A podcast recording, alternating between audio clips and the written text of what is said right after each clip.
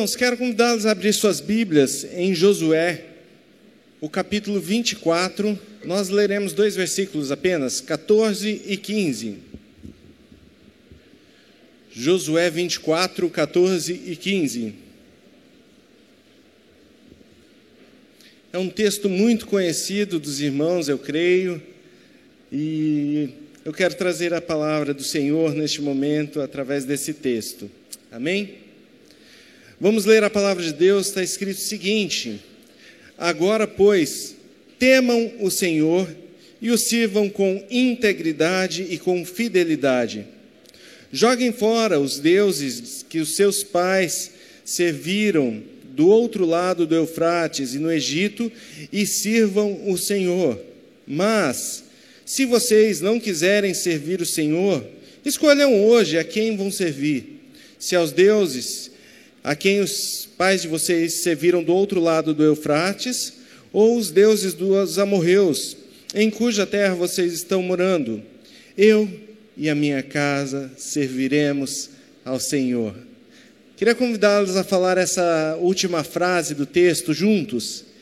Eu e a minha casa serviremos ao Senhor. Glória a Deus. Vamos orar ao nosso Deus mais uma vez. Senhor nosso Deus, nós te louvamos pela tua palavra que foi lida e agora te pedimos que o Senhor fale aos nossos corações através do teu Santo Espírito, ó Pai. Nós te pedimos isso em nome do Senhor Jesus. Amém. Irmãos, todos os dias nós tomamos decisões. Todos os dias tomamos decisões importantes, algumas, outras nem tão importantes, mas tomamos várias decisões a cada dia. Há alguns estudos que falam que por dia nós tomamos de 27 a 35 mil decisões. São muitas decisões por dia. Mas desde as decisões mais simples, de levantar, é, tomar um café, escovar os dentes, ou então é, decisões mais importantes, como comprar algum bem, algum imóvel, algum carro, alguma coisa, né? Tudo isso são decisões importantes que nós tomamos da nossa vida e as decisões mais simples. Todas as decisões que nós tomamos acarretam em deixar de lado outra coisa. Eu gosto de brincar que é como se a gente fosse comprar um tênis, né? Quando a gente vai comprar um tênis, a gente fica lá indeciso entre dois tênis lá que a gente gostou, o vendedor fica falando: ah, leva os dois. Eu falo, oh, não tenho dinheiro para comprar nenhum, vai ter que parcelar em dez vezes aqui, meu filho, não tem jeito. Eu vou escolher um deles. E só que depois a gente não se lembra mais daquele outro que a gente ficou em dúvida lá. E a gente escolhe, decide. São decisões que nós tomamos. Estamos chegando perto das eleições. Vamos ter que tomar a decisão entre A, B, C, tantos, tantas possibilidades de candidatos. E Todas as nossas decisões são decisões muitas vezes importantes. Para casar, né? Eu estou com meu sogro aqui, eu me lembro que eu cheguei para o meu sogro e para minha sogra, falei, ó, estou é, querendo me casar com a filha de vocês. A primeira coisa que eles me perguntaram é em quanto tempo? Eu falei, mais ou menos em um ano. Um ano, vixe, rápido, hein? E aí a gente começou a conversar, e depois, no dia que eu fui oficializar mesmo, ó, a gente vai casar dia 15 de dezembro de 2012. Meu sogro, ele com cara de bravo, ele tem só um defeito que é palmeirense, mas o resto ele é gente fina. Mas com cara de bravo, ele me olhou assim e falou: Onde você vai morar? Onde você vai colocar minha filha para morar? Por quê? Porque são decisões importantes e que a gente tem que analisar e conhecer, entender o contexto, né? o quanto nós nos conhecemos, quais são as qualidades, os defeitos da minha esposa, tudo aquilo para que a gente tome a decisão de casar né? e eh, tocar a vida para frente. E nesse texto, José convida o povo também a tomar uma decisão. Mas antes de tomar essa decisão, Josué fala para o povo algumas palavras, dois discursos. Um está no capítulo 23, que é para uma parte do povo, e depois no capítulo 24, que é para todas as doze tribos de Israel. E ele chama o povo e fala: Vocês se lembram que o nosso Deus fez? Ele tirou o povo lá da terra do Eufrates, da além do Eufrates, onde estava ali Terá, o pai de Abraão, e levou para outra terra, a terra prometida. E depois, ah, em Jacó, levou para o Egito, toda a sua família, ficaram lá 400 anos, e depois o nosso Deus livrou vocês e livrou com uma mão poderosa, vocês passaram por guerras, mas o Senhor foi à frente, o Senhor garantiu a vitória, e Josué faz questão de lembrá-los de quem concedeu a vitória a eles, quem concedeu a vitória ao povo, que foi o nosso Deus. E então ele chama o povo, agora, pois, que vocês já se lembraram de tudo que o nosso Senhor fez, escolham a quem vocês vão servir se são os deuses da além do Eufrates, os deuses do Egito, os deuses dos amorreus, que é a terra que vocês estão habitando, qual Deus vocês vão servir? Ou o nosso Deus Todo-Poderoso que livrou vocês do Egito? E Josué fala: Não sei vocês, eu e a minha casa serviremos ao Senhor. José foi um dos doze, Josué foi um dos doze espias que foram visitar a terra prometida e olharam lá e falaram: a terra é muito boa. Mas é, dez deles falaram: não, a terra é ótima, excelente, mas o povo lá é forte. O povo é forte e, e a gente não é páreo para eles, não. Mas Josué e Caleb falaram: olha, o, o, tudo que eles falaram é verdade. A terra é maravilhosa, o povo é forte, mas se o Senhor for conosco, nós iremos prevalecer. Desde o início da sua vida, quando Josué ainda era jovem, ele falou: Eu vou com o Senhor. A minha vida está aos pés do Senhor e eu vou sempre com Ele. Então, quando o Senhor chama Josué, no capítulo 1, foi lido o versículo 9 do capítulo 1, mas no versículo 8 também, é, Deus fala com Josué: não cesse de falar desse livro da lei. Pelo contrário, medita nele de dia e de noite, para que você tenha o cuidado de fazer tudo segundo o que nele está escrito, e então você será bem-sucedido. É um texto que é condicional. Você será bem-sucedido se você falar deste livro da lei, meditar nele dia e noite e fazer tudo o que nele está escrito. Josué foi bem sucedido. Isso significa que por toda a sua vida ele serviu ao Senhor. Agora Josué está aqui já com 110 anos, quase morrendo. Ele fala ali para o povo: Eu estou caminhando pelo caminho de todos os mortais. Ou seja, ele está morrendo. Eu estou indo para, o sepulcro, estou morrendo e eu quero saber o que vocês vão decidir. Mas eu e a minha casa serviremos ao Senhor. E Josué desafia o povo a tomar essa decisão, que é a decisão mais importante da vida, de servir ao Senhor. E esse desafio eu quero colocar para nós nessa noite, de ter a nossa família, não só a nossa vida, mas a nossa família aos pés do Senhor. E esse é o tema, nossa família aos pés do Senhor. O texto ali no versículo 14 fala: Agora, pois, temam o Senhor. Josué está falando uma sequência de palavras, de instruções ao povo, e agora ele fala: em função disso, temam ao Senhor. Temam ao Senhor que livrou vocês do Egito. Temam ao Senhor que, quando o povo estava perseguindo vocês, colocou uma escuridão ah, sobre o Egito e permitiu que vocês passassem a pé seco no Mar Vermelho. É, temam ao Senhor, a quem vocês é, viram o mar cobrir as suas cabeças. Temam ao Senhor, aquele Deus que nos livrou de, de todas essas coisas. Em função desse Deus que vocês já conhecem, temam ao Senhor temam ao Senhor. É interessante que quando nós vamos ler todo o livro de Josué, nós nos lembramos que em determinado momento da história de Josué, do povo, Josué vai lá, invade Jericó, destrói, derrubam as muralhas tocando trombetas, é maravilhoso, tudo isso acontece, mas depois de um tempo eles vão para uma terra, é, para conquistar essa terra, uma terra chamada Ai. Só que quando eles vão lá, primeiro vão os espias para olharem. Os espias falam: é facinho. Pode ir que está tranquilo, Josué. Vamos lá que não tem problema nenhum. Pode mandar poucos homens, não precisamos ir todos. E eles, sem consultar ao Senhor, eles mandam três mil homens. Esses três mil homens são envergonhados e mortos. Porque Josué e o povo não reconheceram que era Deus que vinha conquistando as vitórias por eles. Não temeram ao Senhor, não reconheceram que era Deus que estava à frente deles.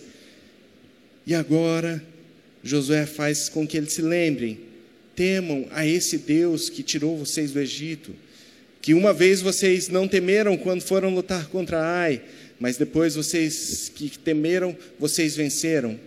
Não foram vocês que venceram, fui eu que fui à frente de vocês. Irmãos, nesse tempo de pandemia, a gente foi obrigado a ficar em casa durante alguns tempos e a gente precisava assistir o culto das nossas casas. O pastor Éder falou um pouco para mim de como foi, que vocês voltaram rapidinho, né, porque não aguentaram ficar só em casa. Mas eu me lembro lá na nossa igreja a gente ficou um pouco mais. E o momento em que a gente estava em casa assistindo ao culto começou a se, to se tornar um momento mais intimista, em que a gente estava mais íntimo com o Senhor, né? E então a gente se sentava no sofá confortável da nossa casa, ligava o aparelho, celular ou televisão, alguma coisa, e começava a assistir o culto. E de repente nós percebíamos que estávamos em casa e esticávamos o pezão em cima do sofá e aí a gente via que estava em casa, não, não preciso nem me arrumar, porque hoje ninguém vai me ver. E a gente começou a tornar esse momento tão intimista, né? Não tem problema eu usar o celular. Ah, eu vou fazendo a janta, porque depois já fica pronto, a hora que acabar o culto nós jantamos e vamos dormir. E nós fomos tornando esse momento tão intimista, mas ao, ao mesmo tempo irreverente. Com falta de reverência ao nosso Senhor, com falta de temor ao nosso Deus. E parece que algumas pessoas, eu creio que aqui não, só lá em Campinas, né, Pastor Éder, nós continuamos com essa certa irreverência. E então eu vou para um churrasco de família, uma, um almoço de família, e de repente eu falo: não, eu não preciso voltar para casa porque o culto vai ficar gravado. Não tem problema, depois eu assisto, a hora que der eu assisto. E a gente começou a ter, trazer essa irreverência para as nossas vidas, e às vezes a gente, até dentro do culto, nós prestamos atenção, somos reverentes, cultuamos ao Senhor, mas quando nós estamos fora, nós tratamos Deus como se fosse um colega, aquele que senta do nosso lado e fala: e aí, parceiro? Não é bem assim. Ele é nosso Deus. Nós devemos cultuá-lo em espírito e em verdade. Cultuar o nosso Deus. Nós fomos criados para adorá-lo, nós fomos criados para glorificar o nome do nosso Deus. E quando nós deixamos de fazer isso, ou deixamos de temê-lo, deixamos tornamos isso de uma forma irreverente, como é prejudicial à nossa vida. Eu me lembro de Isaías 6. Isaías 6, uh, eh, Isaías tem uma visão de, do trono de Deus, e ali ele está conversando, vendo a Deus e vendo as coisas acontecerem, e de repente ele é, percebe que ele está falando com um Deus todo-poderoso. Santo, Santo, Santo é o Senhor, o Senhor Yahvé, o Senhor dos exércitos. E a hora que ele percebe isso, ele fala: Ai de mim, porque eu vi o Senhor e sou homem de lábios impuros e habito num povo de impuros lábios. E vi o Senhor dos exércitos. Ai de mim. Nós precisamos ter ciência do Deus que nós adoramos, que é o Deus Todo-Poderoso o Deus a quem nós devemos toda a nossa reverência, todo o nosso respeito, todo o nosso temor. A gente costuma tirar a ideia do temor de medo, né? Mas às vezes é medo, sim. Imagina Isaías naquela situação, ele estava com medo. A minha vida que estava indo embora. Irmãos, lógico, a gente não tem que tratar o Senhor com medo, porque Ele nos permite nos achegar a Ele, Ele nos chama de amigos. Mas nós temos que lembrar que Ele não é o coleguinha do nosso lado, Ele é o Deus Todo-Poderoso. E o Senhor nos chama, através deste texto, não só a, que nós temamos, mas que nós conduzamos é, a nossa família ao temor. Eu me lembro quando eu era pequeno, meu pai chegava para mim, para minha irmã, né, e nós íamos fazer o culto doméstico, ou então ele chegava para orar e a gente já estava querendo dormir, e meu pai falava, vamos orar. Eu falava, pode, pode orar, pai. E eu deitado lá na cama, meu pai falava, não, que é isso, senta. A gente não ora deitado. E eu sentava, bravo com meu pai, porque eu estava com sono, não me respeitava. Mas há problema em orar deitado? Não. Mas meu pai sabia que eu estava ali mais me importando com o meu sono, com o dormir, do que prestar atenção no que eu estava fazendo, na adoração que eu estava prestando ao meu Deus, no, na oração. Meu pai me ensinou a temer a Deus. Meus pais, e eu quero passar isso para os meus filhos, quero passar para minha geração, para aqueles que vêm de mim, porque é de extrema importância esse convite que Josué faz. Mas depois ele fala também: e sirvam ao Senhor com integridade e fidelidade. Primeiro ele fala: sirvam ao Senhor com integridade. O que é integridade? Com inteireza, por completo. É sirvam ao Senhor de todo o seu coração.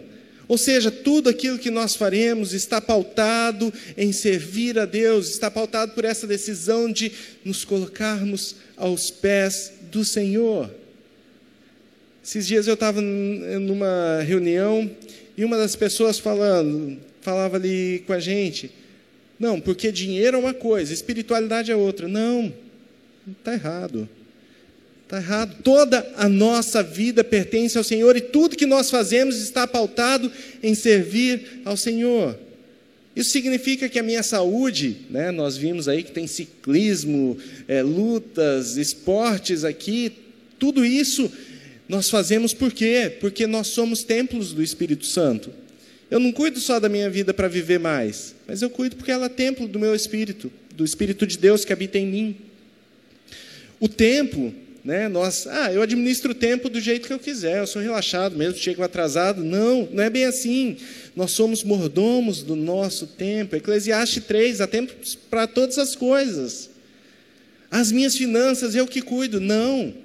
Deus nos dá e das próprias mãos dele nós devolvemos. É tudo de Deus, tudo pertence ao Senhor e nós somos mordomos e temos que cuidar porque a nossa vida pertence a Deus por completo.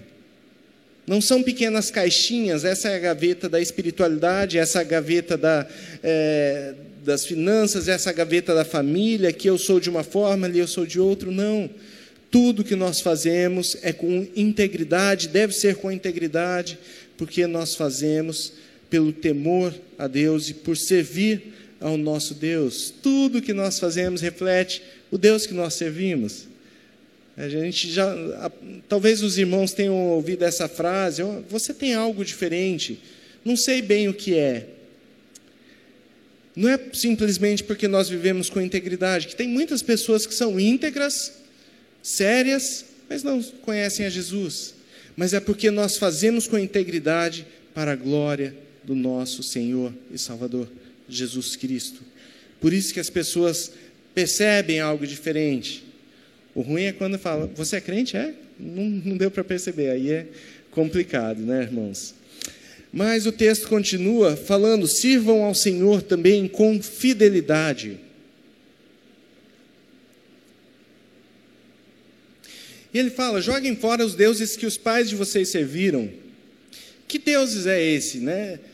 O versículo 2 do capítulo 24 diz: Antigamente os pais de vocês, incluindo Terá, pai de Abraão, e Naor, viviam do outro lado do Eufrates e serviam outros deuses.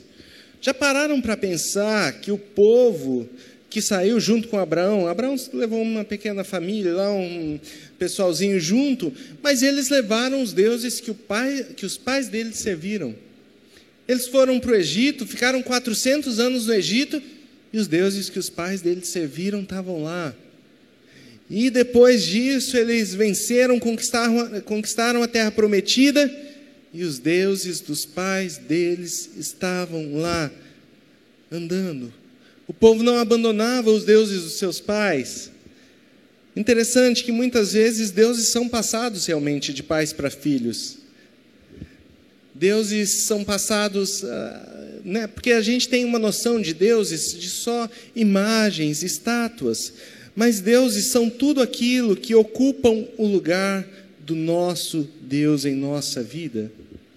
E olha como é interessante, muitas vezes nós tratamos deuses como, por exemplo, o sucesso, ser bem-sucedido na vida. Ser bem-sucedido é o que os nossos pais falam.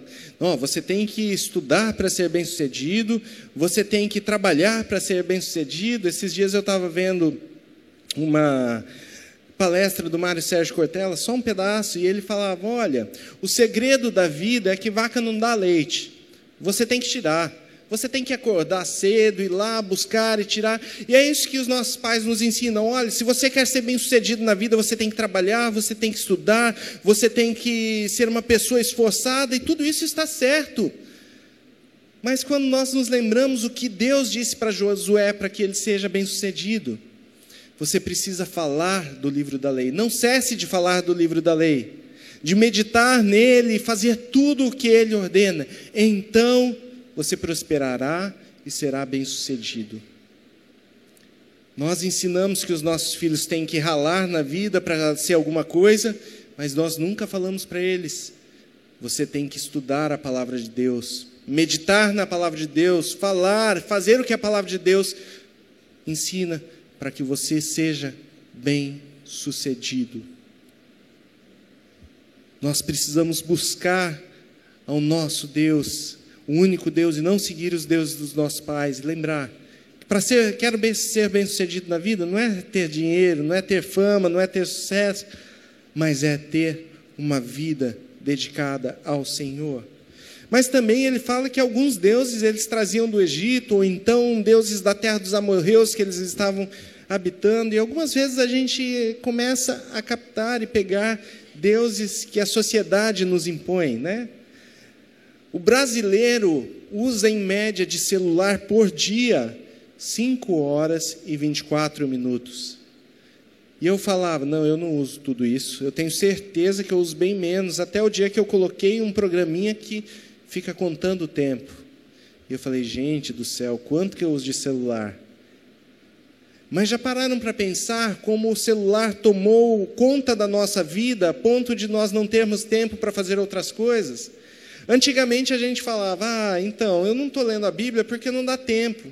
Hoje você não tem mais desculpa, porque a gente fica às vezes duas, três horas rodando páginas do Instagram, vídeos atrás de vídeos ou outras redes sociais, porque nós deixamos com que o celular tome conta da nossa vida e tome o lugar de Deus. Nós muitas vezes temos deixado de servir ao nosso Deus, de ler a palavra de Deus, de sentar em família. Vamos fazer um culto doméstico? Vamos cultuar o nosso Deus? Vamos, nem que seja, ler um texto, um pequeno versículo e orar. Vamos fazer isso. Nós temos muitas vezes deixado os deuses da nossa era dominar a nossa mente e o nosso coração. Mas esse texto ele não fala exatamente dessa maneira, agora o, o último ponto que eu quero trazer, mas é, nós podemos deduzir que nós devemos servir a Deus com integridade, fidelidade, mas também servir a Deus com constância. Eu acho engraçado quando Josué fala, primeiro aqui no capítulo 23, versículo 14, ó, oh, estou seguindo o caminho de todos os mortais, ou seja, estou morrendo, estou indo embora, minha vida está acabando. Mas eu acho engraçado que logo em seguida ele fala: Eu e minha casa serviremos ao Senhor. Dá uma impressão que, ó, a partir daqui nós vamos servir ao Senhor. Mas Josué estava para ir embora. Que garantia ele teria de que a casa dele continuaria servindo ao Senhor? Sendo que essa é uma decisão que ele está tomando. Que garantia ele teria de que a casa dele continuaria temendo ao nosso Deus? Essa consciência de Josué é porque a vida toda de Josué ele foi um homem íntegro. Nós podemos deduzir isso da palavra, com certeza, porque ele foi bem-sucedido, ele conquistou tudo aquilo que ele lutou. Não conquistou mais porque o povo também foi um povo difícil, foi desobedecendo ao Senhor. Mas tudo aquilo, onde ele pisou com a planta dos pés dele, ele conquistou. Chegou no fim, o povo estava tudo alojado, cada um tinha sua terra. Josué falou: e agora? Sobrou terra. Vamos sortear para as tribos. Josué tinha sido bem sucedido. Por quê? Qual, é, qual era o requisito de ser bem sucedido? Não cesse de falar do livro da lei. Medita nele de dia e de noite e faça tudo o que ele te ordena. Josué foi bem sucedido. E a vida dele inteira ele serviu ao Senhor, mas não apenas sozinho, ele levou e conduziu a sua família a servir ao Senhor. Queridos, para ter certeza de que nossa esposa, nossos filhos, nossos netos servirão ao Senhor, nós não podemos deixar de cuidar da espiritualidade da nossa vida com constância, começando hoje. Não é só no domingo, no dia a dia, em nossa casa, lendo versículos, colando versículo na parede mesmo, coloca o versículo na geladeira, o imãzinho lá, medita nele de dia e de noite. Pega um texto para meditar durante o dia, mas leva a sua família também para fazer isso. A família é o bem mais precioso que Deus nos deu e a gente não pode desperdiçar tempo. A gente chega cansado do trabalho, mas às vezes, ao invés de aproveitar aquele pouco tempo que a gente tem com a família, a gente vai ou dormir, ou mexer na internet, fazer qualquer outra coisa. A gente, essa semana eu estava pesquisando, semana passada, na verdade, estava pesquisando num site de notícias evangélico dos Estados Unidos e ele falava o seguinte: que existe um professor ateu chamado Phil Zuckerman, que apontou alguns motivos que poderiam levar o povo dos Estados Unidos ao ateísmo. Eu creio que esses mesmos aspectos podem também conduzir o nosso povo ao ateísmo, porque são algumas coisas que se repetem também em nossa nação. Mas um dos aspectos que ele mais chamou atenção artigo, que mais me chamou a atenção no artigo, é que as mães estavam começando a trabalhar. E como as mães estavam começando a trabalhar e elas que mais cuidavam ali do, da vida espiritual dos filhos, os filhos estavam deixando de crer no Senhor, de ter a sua vida pautada no Senhor. Meus irmãos, eu fiquei triste com isso. Não porque as mulheres estão trabalhando, a gente sabe, na, na, minha casa a gente precisa, eu preciso que minha esposa trabalhe, porque senão a gente não dá conta de pagar as contas. Né? E a gente sabe que todo mundo precisa, e o homem precisa trabalhar, a mulher precisa trabalhar, e é normal isso. Mas não foi isso que me entristeceu. A primeira coisa que mais me entristeceu, sabe o que foi? É que se a mulher não está cuidando da vida espiritual dos nossos filhos, nós homens estamos negligenciando essa tarefa que é primordial nossa. Nós, homens, temos negligenciado de parar com os nossos filhos, de sentar, de educá-los, de falar da palavra do Senhor, de contar não simplesmente histórias da Bíblia, mas o que é que isso tem a ver com a redenção, o que é que isso tem a ver com a transformação da nossa vida. Nós, homens, temos negligenciado isso, irmãos. E se a nossa esposa não faz, nossos filhos estão perdidos. Não foi a esposa de Josué que tomou a decisão, eu e minha casa serviremos ao Senhor. Não foi Abraão que foi, não foi a esposa de Abraão que foi dedicar Isaac e levá-lo para a adoração, foi Abraão. E muitas vezes nós homens temos falado, deixa com a minha esposa, que ela sabe melhor fazer isso. Existem alguns dados, eu não sei falar em porcentagem, mas de que quando a mulher está na igreja, nem sempre as, os seus filhos seguem. Mas quando o pai, o homem da casa, está na igreja, normalmente, a maioria das famílias em que o pai está na igreja, os filhos também estão. Essa é uma função dos pais, dos homens, primordialmente, não somente. Mas eu fiquei triste também porque a gente tem, muitas vezes, deixado a espiritualidade como uma última prioridade da nossa vida. Chegamos, sequer sentamos na mesa com a nossa família, sequer oramos ao nosso Deus.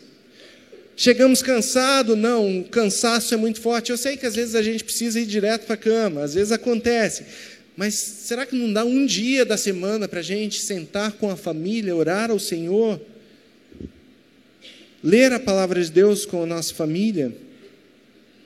E algumas vezes os pais não estão na, na igreja, não são convertidos. Cabe sim a liderança espiritual à mulher. Muitas vezes é só o filho, cabe a liderança espiritual da família ao filho, ao jovem, ao adolescente. Nós precisamos assumir a nossa responsabilidade de ser exemplos aos nossos filhos, à nossa família e conduzi-los nos caminhos do Senhor. Josué, ele foi uma espécie de salvador do povo, do povo, até porque o nome dele significa o Senhor salva.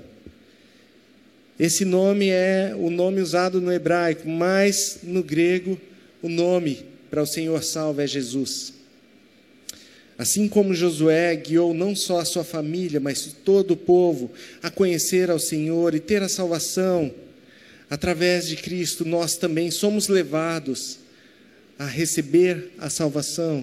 Jesus é o nosso líder espiritual, aquele que nos conduz à salvação, que nos leva a servir, que nos transforma em nossa caminhada, que nos leva a servir por completo, com integridade, com fidelidade, que nos leva a temer ao nosso Deus, a ter consciência de quem é o nosso Deus. E quando nós buscamos servir a Cristo e ter a liderança espiritual dele sobre as nossas vidas, ele também nos conduz a ser o líder espiritual à nossa família, a trazer o nome de Cristo e salvação para nossa casa. Josué foi lá, falou que toda a sua família continuaria servindo ao Senhor.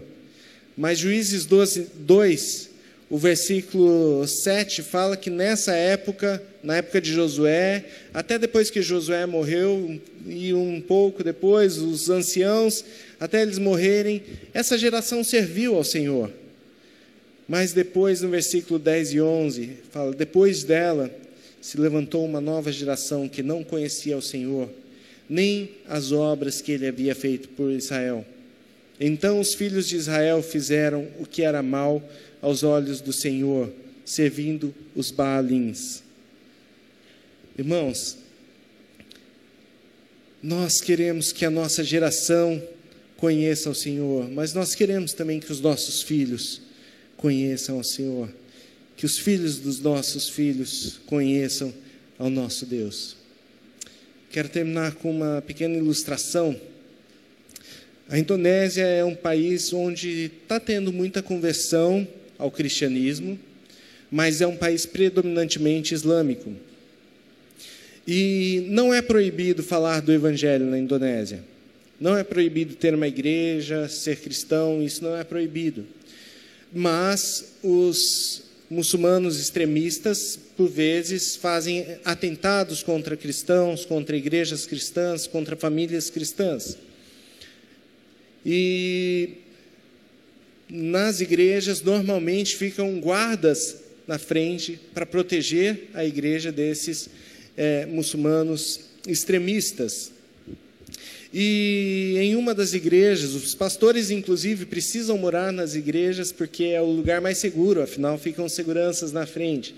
Mas em uma dessas igrejas lá na Indonésia, um pastor tinha sua filha estudando numa escola que ficava uma quadra de casa. Mas o perigo era tanto que ele tinha que levar todos os dias ela de carro e buscá-la de carro. E ele fazia isso todos os dias. E um dia ele falou para sua esposa: Hoje você pode ir buscar a nossa filha, eu estou com alguns compromissos aqui. Ela falou, tudo bem. Então ela foi com o carro e chegou lá, desceu para buscar a filha, e ela percebeu que uma moto bateu no carro dela. Né? Ela falou: Ixi, acho que bateram no meu carro, vamos ver o que, que aconteceu. Quando ela foi se aproximando, na verdade tinham jogado uma bomba dentro do carro. Essa bomba explodiu, essa mulher caiu longe e ela foi dada como morta praticamente. Ela conseguiu sobreviver, mas precisou amputar as duas pernas. E depois de um ano que isso aconteceu, ela estava na igreja, na casa dela, ali com a família, comemorando o, praticamente o novo nascimento dela, de tudo aquilo que tinha acontecido. Enquanto eles estavam comemorando, ele, a família, algumas pessoas mais, é, alguns muçulmanos islâmicos, é, muçulmanos extremistas, foram lá e incendiaram a casa deles. O, marido conseguiu tirar a sua esposa, levá-la para fora, e quando eles chegaram fora, eles ficaram observando a casa queimando, e o marido falava para Deus em uma oração: Senhor, a casa tudo bem, a casa está pegando fogo, não tem problema, mas lá dentro tem uma Bíblia. Essa Bíblia era do meu avô. Meu avô fazia alguns comentários nela, escrevia algumas coisas. Então ela conta um pouco da história do meu avô. Meu avô passou para o meu pai, meu pai fez alguns comentários, então ela conta também a história do meu pai. E também depois eu fiz alguns comentários. Eu queria passar para os meus filhos, para que eles possam passar para as nossas gerações futuras, porque é importante que, a minha, que as próximas gerações conheçam ao Senhor. Quando acabou o incêndio, conseguiram controlar, não sobrou nada dentro daquela casa, exceto aquela Bíblia. E era simplesmente uma Bíblia, mas tamanha era a importância que aquele homem dava a essa Bíblia, porque ele sabia que aquela Bíblia influenciava as gerações, desde o seu pai, desde o seu avô, influenciaria as gerações dos seus filhos daqueles que viriam depois deles. Irmãos, não é simplesmente eu servir ao Senhor. Não é uma decisão que inclui somente a minha vida. É uma decisão que nós precisamos tomar para que a nossa família seja levada a conhecer ao Senhor. Que essa seja a nossa oração que nós tomemos como prioridade cuidar da nossa família, da vida espiritual da nossa família. Que esse seja um desafio para você levar para sua casa essa semana. Ter um tempo. Leia um versículo. Se não souber o que falar, a palavra de Deus fala por si só. Ore ao Senhor, engrandeça ao Senhor, mas faça isso em família. Essa é a melhor decisão que nós podemos tomar. Escolham agora, vocês servirão os deuses deste mundo, os deuses de seus pais, ou vocês servirão ao nosso Deus. E eu creio que nós podemos falar juntos que eu e a minha casa serviremos ao Senhor. Amém? Vamos orar ao nosso Deus? Senhor, nós te louvamos, Pai. Te louvamos porque o Senhor tem cuidado das nossas famílias, o Senhor tem abençoado as nossas famílias. Muito obrigado, Pai, porque nós vemos essa igreja cheia de pessoas que estão com suas famílias aqui.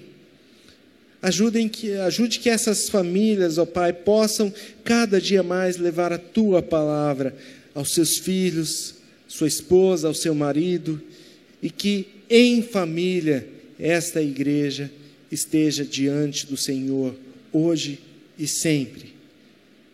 E que se há algumas famílias aqui que ainda não conhecem ao Senhor, ó Pai, permita que esta pessoa que está aqui possa levar a tua palavra e transformar a vida de sua família.